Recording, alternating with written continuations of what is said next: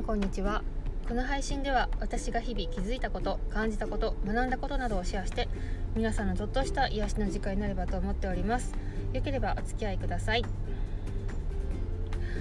えー、前回の配信からだいぶ間が空いてしまいましたが皆さんお元気でしょうか？えー、ポッドキャストは何回か撮っていたんですが、えーと、と撮っては消しを繰り返しておりました。なんか喋り方がちょっと慣れ慣れしすぎたりとか自分で思ってしまって引っ込めたりとかをしてました。なんか何を言ったらいいかなっていうのも結構毎回悩んじゃうところではあるんですけども。はい。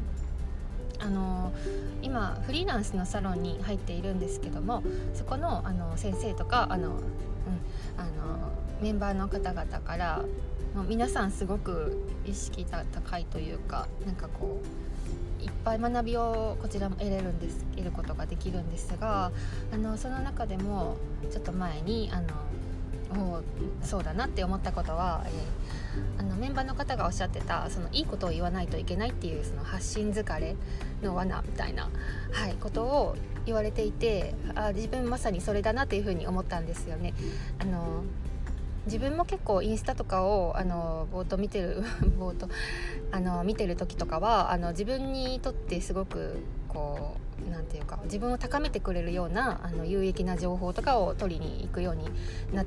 てるなっちゃうので自分もそういう風な情報を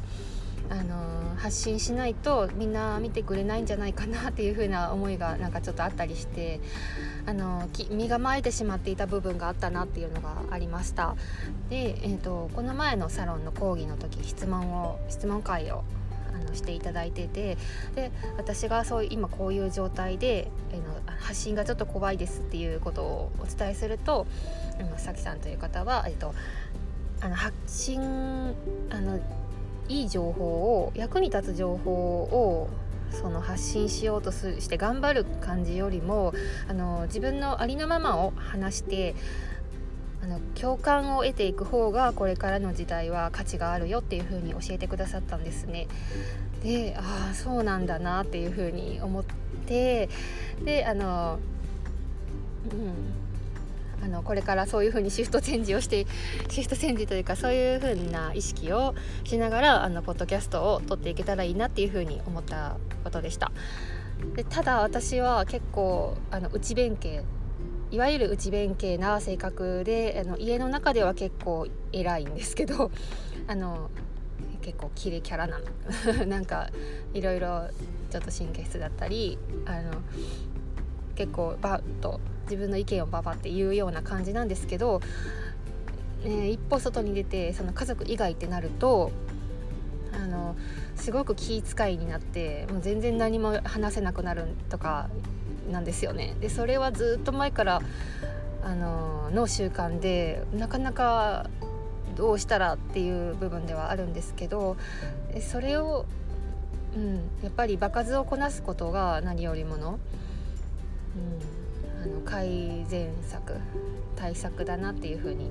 はい、それも言っていただいて、はい、でこのポッドキャストでそういうふうにあの思ったことを素直に話せるありのままをあの表現できるその練習をしていきたいなと思いました。のであのお聞き苦しいことはたくさんあると思うんですけども皆さんよかったらあのお付き合いいただければ幸いです。はいという意気込みを、はい、宣言させていただきました。はい。で宣言だけで終わるのもあれなんですけど、まあ、ちょっといろいろ話したいことがありますがありすぎるのでちょっとこれでひとまず区切りたいと思います。はい。また次回も聞いてくだされば嬉しいです。ありがとうございました。失礼します。